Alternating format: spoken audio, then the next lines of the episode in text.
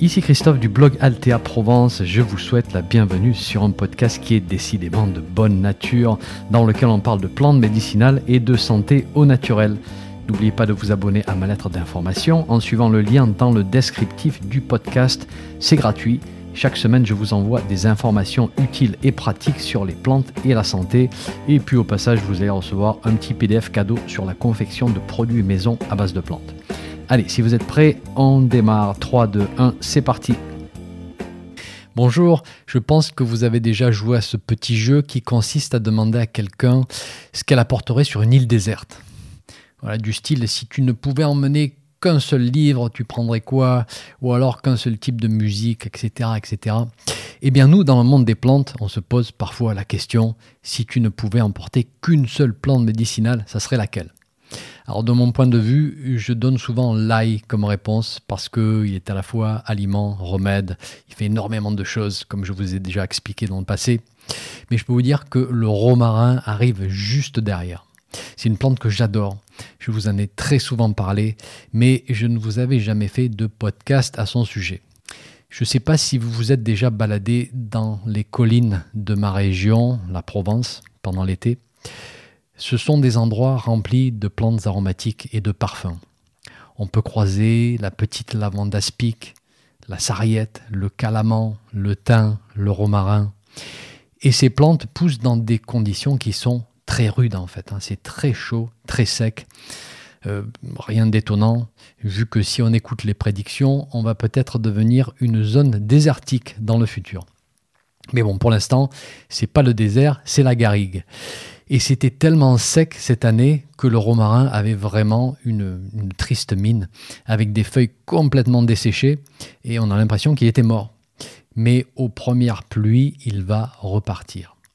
Et là, j'ai eu une réalisation. Je regardais ces pieds de romarin qui poussent dans une crevasse du rocher, avec rien du tout, dans une pincée de terre, et puis sous un soleil brûlant. Et le mot qui m'est venu en tête, c'est un mot qui me fait beaucoup réfléchir en ce moment, c'est le mot résilience. Cette capacité à encaisser les chocs, les traumatismes et à se reconstruire, à retrouver un état d'équilibre malgré ce qu'on a subi. Et je me suis dit, est-ce que le romarin ne nous aiderait pas à construire notre propre résilience, justement? Eh bien, j'ai répondu un grand oui à cette question et je vais vous expliquer pourquoi. Mais Commençons par quelques données botaniques parce que on ne peut pas étudier l'herboristerie sans étudier un minimum de botanique. Le romarin appartient à cette fabuleuse famille des lamiacées, hein, qui est tellement riche en plantes médicinales. Euh, c'est une plante aromatique, c'est-à-dire très riche en huiles essentielles. Et en aromathérapie, on a identifié plusieurs profils aromatiques pour le romarin. C'est ce qu'on appelle des chémotypes. Et ça dénote la dominance de certains constituants. Par exemple, on a un chémotype à cinéole, un chémotype à camphre et un chémotype à verbénone. Et ça donne à l'huile essentielle des propriétés différentes en fonction du chémotype. Voilà, camphre pour les douleurs musculaires et articulaires, cinéole pour les affections bronchiques par exemple, verbénone pour stimuler les fonctions hépatiques, et ceci n'est bien sûr qu'une extrême simplification du sujet. Je ne vais pas rentrer dans l'aromathérapie dans ce podcast. Tout ça pour vous dire que dans notre petit monde de l'herboristerie, le romarin, c'est le romarin. Rosmarinus officinalis. On ne distingue pas le chémotype. Et si vous l'achetez en herboristerie, on ne vous donnera pas le chémotype parce qu'on ne le connaît pas, on ne le recherche pas. En revanche, je peux vous dire qu'il a un long historique d'utilisation dans différents pays méditerranéens et on connaît bien ses propriétés. Alors certes, le chémotype va varier d'une région à l'autre, d'un climat à l'autre. Chez moi en Provence, voilà, sur certains pieds, je sens très très bien une forte présence de camphre. Mais les propriétés que je vais vous énumérer ne varient quasiment pas. Parce que le romarin, c'est beaucoup plus que son huile essentielle. Voilà, ça, il faut s'en souvenir. La plante est vivace et donc elle va vous accompagner pendant de nombreuses années au jardin. Elle est très facile à cultiver, elle adore la chaleur, les terrains pauvres aussi et qui drainent bien, il ne faut pas que ça retienne l'eau. Euh, on a l'habitude de dire que les plantes aromatiques, c'est un peu comme la vigne. Au plus elles souffrent et au plus elles vont donner le meilleur d'elles-mêmes. Et c'est vrai. Euh, la différence entre un romarin du jardin bien nourri et bien grassouillé, avec des feuilles bien vertes, et le romarin sauvage des garrigues, eh ben, elle est notable. Ceci dit, je vous rassure, celui du jardin qui se porte bien, il vous rendra lui aussi d'énormes services. Mais quand même, ne l'arrosez pas trop, et même s'il est bien établi, vous ne l'arrosez du tout. Euh, ne lui donnez pas une terre trop riche, aidez-le à bâtir une certaine résistance à son environnement. Euh, c'est bon pour lui, il a l'habitude, et c'est bon pour vous aussi, vous en profiterez dans votre tasse. Bon, on va maintenant parler de ses propriétés. Et je ne vais pas pouvoir faire un tour complet de toutes les propriétés. Si vous voulez toute l'information, vous avez ma fiche complète sur mon site Ici, je vais vous faire une sélection de ce que j'apprécie le plus dans le romarin, de ce que je trouve le plus utile et surtout le plus applicable au contexte actuel, aujourd'hui. Alors tout d'abord, le romarin, c'est l'un de nos grands toniques. Et ce mot tonique est souvent utilisé à tort et à travers avec différentes interprétations. Donc je vais essayer d'être plus précis. D'abord, c'est un tonique circulatoire c'est-à-dire qu'il favorise une meilleure circulation. Il agit probablement à différents niveaux. Par exemple, les études sur animaux montrent que grâce au romarin, le métabolisme du cœur est plus efficace. Du coup, c'est une plante qui est souvent indiquée chez la personne qui fait de l'hypotension, par exemple. Et oui, parce qu'on a toute une liste de médicaments pour les gens qui ont une tension trop élevée, donc hypertension. Mais si vous avez une tension relativement basse, on va parfois vous féliciter et vous renvoyer chez vous, bah, justement parce que vous êtes loin de faire de l'hypertension, qui est la préoccupation principale aujourd'hui des autorités médicales. Donc si vous avez une tension vraiment basse, avec souvent la, tête qui tourne, si vous vous mettez debout un petit peu trop vite, eh bien le romarin peut vous aider. Ensuite, c'est un tonique cérébral. Et ça, c'est quelque chose qu'on connaît depuis bien longtemps. Et on cite souvent Shakespeare qui, dans Hamlet, faisait dire à Ophélie Il y a du romarin, c'est pour les souvenirs. Et en toute franchise, je ne sais pas exactement ce que Shakespeare avait en tête lorsqu'il a écrit ça. Toujours est-il que la science a bien démontré, a confirmé que le romarin stimule les capacités cognitives et permet une meilleure mémorisation. Ensuite, c'est un tonique digestif. Il permet une meilleure assimilation des nutriments. Il va aussi calmer les ballonnements et les crampes sur la digestion. Une meilleure assimilation des nutriments, ça veut dire plus de nutriments pour nourrir nos cellules. Donc vous voyez, tonique circulatoire, tonique cérébral, tonique digestif, on comprend comment, dans son ensemble, il arrive à nous faire passer d'un état de faiblesse à un état de force. Alors attention, pas instantanément. La force vitale euh, c'est quelque chose de précieux, ça ne se reconstruit pas en un jour. Il faut être patient. Parfois, on sort de longues périodes de fatigue il faut plusieurs semaines pour se remettre. Mais il agira dans la bonne direction. Le fameux phytothérapeute allemand Rudolf Weiss nous dit qu'il est excellent pour les personnes âgées avec une mauvaise circulation, ou pour les jeunes personnes asthéniques qui ont toujours un teint pâle et qui sont rapidement fatiguées physiquement, ou aussi pour les convalescences après une grippe ou une pneumonie. Et pour revenir à Rudolf Weiss, c'est ça que j'adore chez ces grands praticiens du passé. C'est cette finesse qui nous aide à bien utiliser les plantes. Je répète, pour les jeunes personnes asthéniques qui ont toujours un teint pâle et sont rapidement fatiguées physiquement. C'est génial. C'est ça qu'on devrait mémoriser en priorité lorsqu'on essaie de travailler avec les plantes médicinales. Donc pour revenir à mon histoire de résilience, les états de grande fatigue et de burn-out dus au stress chronique, ça vous dit quelque chose? Les états d'épuisement qu'on voit aujourd'hui chez de plus en plus de personnes. La personne qui court sans cesse, soit pour son travail, soit pour aider des parents qui sont peut-être malades ou pour s'occuper de la famille. Très classique aujourd'hui. Voilà, c'est un mal des temps modernes et le romarin est là pour nous aider à se sortir de ces situations plus vite. Bien sûr, si la situation se répète, la réflexion, il faut la faire en amont, en prévention de cet épuisement, c'est évident, mais en aval, on peut compter sur le romarin. Et ne vous attendez pas à un effet similaire à une canette de Red Bull ou à deux expressos bien serrés. Voilà. C'est ça aussi qu'on a perdu de vue aujourd'hui. Euh, qu'est-ce qu'on peut attendre des plantes médicinales aujourd'hui? Et en fait, c'est un ressenti assez subtil, mais bien présent, que les choses se remettent en place tout doucement, sans à-coup, en respectant les rythmes, du corps en fait.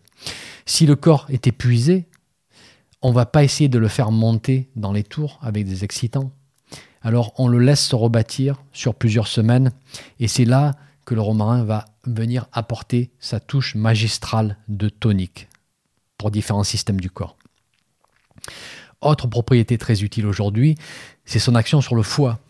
Et ça, c'est quelque chose qui m'a surpris personnellement.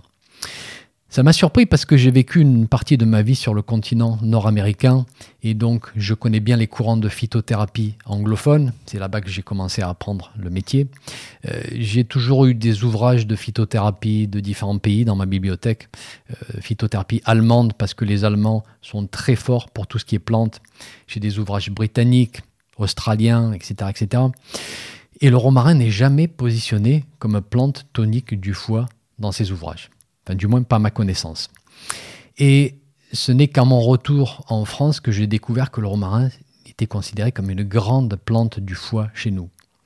Elle aide le foie à mieux métaboliser les déchets du corps, hein, les hormones annexées, les toxines de l'environnement, et en même temps c'est un excellent protecteur du foie, démontré dans plusieurs études, elle calme l'inflammation et le stress oxydatif au niveau des hépatocytes, hein, ces petites cellules qui font tout le travail de métabolisme des déchets à l'intérieur du foie. Et ça, c'est super utile d'avoir ces deux aspects-là dans une même plante. Même plante, vous voyez l'aspect détoxifiant et l'aspect protecteur. Et je vais vous dire ce qui m'a beaucoup plu aussi, c'est quelque chose que j'ai découvert là au travers de ma pratique. C'est pas dans les livres, euh, comme je vous explique dans ma formation sur la santé du foie et de la vésicule biliaire, au fil des années, je me suis créé une échelle sur laquelle j'ai placé euh, ce qu'on appelle ces plantes dépuratives du foie, du plus doux au plus puissant. Parce que dans les livres, on va vous dire qu'une plante est cholérétique et cholagogue. Et ça, c'est le nom de code pour vous dire que c'est un tonique du foie ou un dépuratif. Ce sont des plantes qui stimulent la production de bile et donc l'activité des hépatocytes et donc le métabolisme des toxines.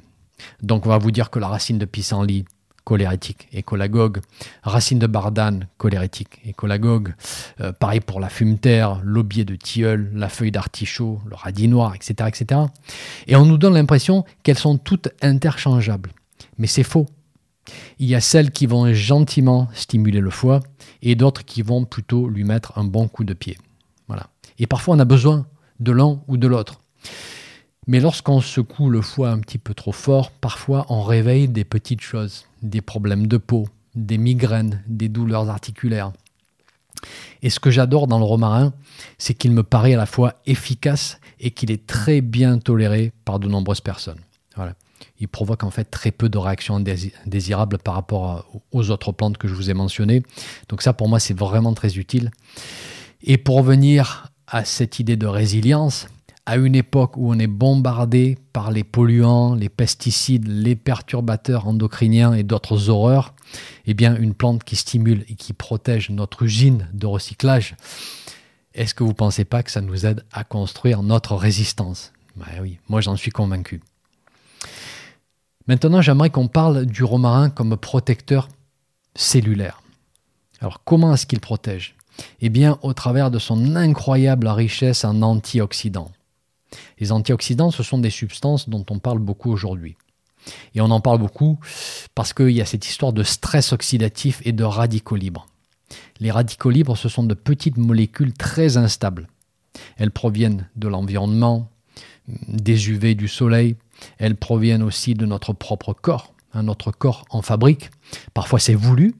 Par exemple, nos macrophages, qui sont des globules blancs, en fabriquent pour détruire un pathogène. Et parfois ce sont des molécules indésirables, par exemple lors de la combustion du glucose dans nos mitochondries pour produire de l'énergie.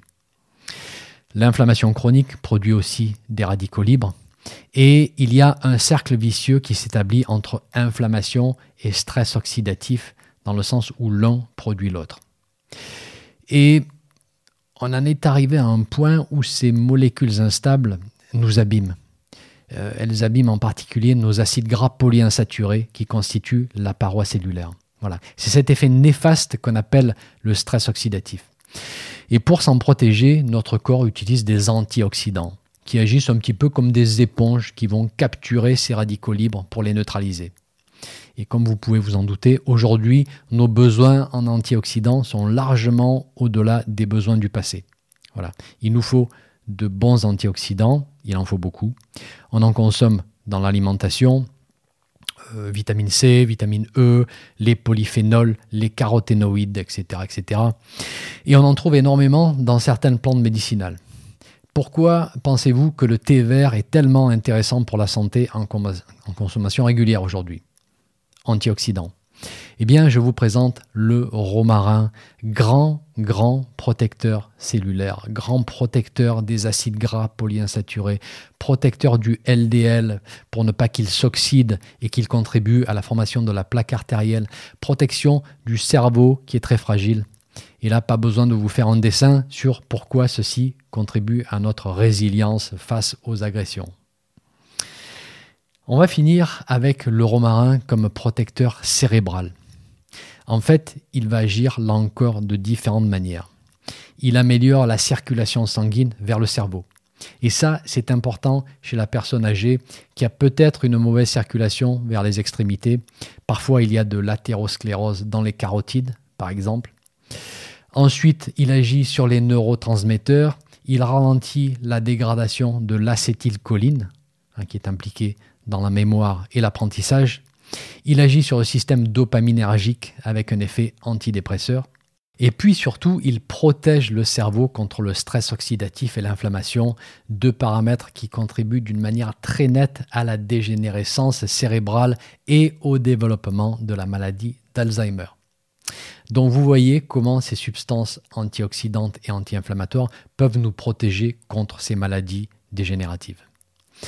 Pour l'utilisation du romarin, je pourrais vous faire des choses très sophistiquées en vous parlant de formes avancées, de formulation, de plages de dosage, etc.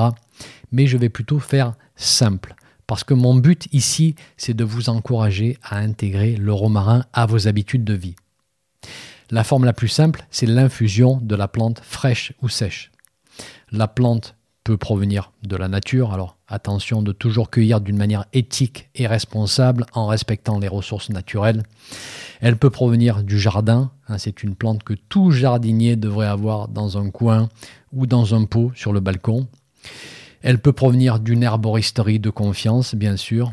On utilise les feuilles, pas les branches. Les branches ne sont pas très intéressantes. Et en général, on coupe une branche, on récupère les feuilles en tirant dans le sens inverse des feuilles vous allez voir, elle se détache toute seule. Ensuite, dans la tasse, une pincée de feuilles. Bon, un petit peu plus, un petit peu moins en fonction de la force aromatique de votre romarin. Et je le combine souvent à d'autres plantes. Voilà, on peut se faire des mélanges très sympathiques pour varier les plaisirs. Romarin et thé vert. Romarin et menthe poivrée, ça c'est l'une de mes combinaisons favorites. Romarin et verveine odorante. Romarin et citronnelle. Et parfois je rajoute je fais juste romarin avec une rondelle de citron ou d'orange bio avec la peau. C'est délicieux. Parfois je combine romarin et fleur de lavande pour me donner la clarté d'esprit pour réfléchir et prendre les grandes décisions. Donc vous voyez, on peut décliner le romarin de différentes manières. Le tout, c'est de l'intégrer dans sa routine, d'en boire un peu, mais régulièrement, pour qu'il nous offre cet effet protecteur assez magistral. Pas forcément tous les jours, mais régulièrement. Certains trouvent que le romarin est trop excitant, auquel cas vous pouvez le prendre le matin et éviter d'en boire le soir. Et je vais m'arrêter là parce que c'est déjà énorme. Je ne vous ai pas tout dit sur le romarin, loin de là. Vous trouverez plus d'informations sur mon site. Je vous mets le lien vers l'article dans la description de ce podcast. Et puis j'aimerais terminer en vous disant merci vous m'avez souvent écrit pour me remercier de faire passer tous ces messages importants sur les plantes médicinales, mais sans vous, ce que je fais, ça compte pas. Et puis, vous avez pris une décision qui est super importante, c'est la décision de reprendre votre santé en main, de vous éduquer, d'apprendre. Et dans les temps incertains dans lesquels nous vivons, c'est vraiment essentiel. Donc merci à vous d'être là. Et avant de partir, n'oubliez pas de laisser un petit j'aime, c'est rapide, c'est toujours apprécié. Sur ce, je vous dis à très bientôt pour un prochain podcast. Un petit message avant de vous laisser. Si vous avez aimé ce podcast, merci de laisser une évaluation sur votre plateforme de podcast favorite. Ça permettra à d'autres personnes de découvrir mon podcast et d'en profiter. Un grand merci.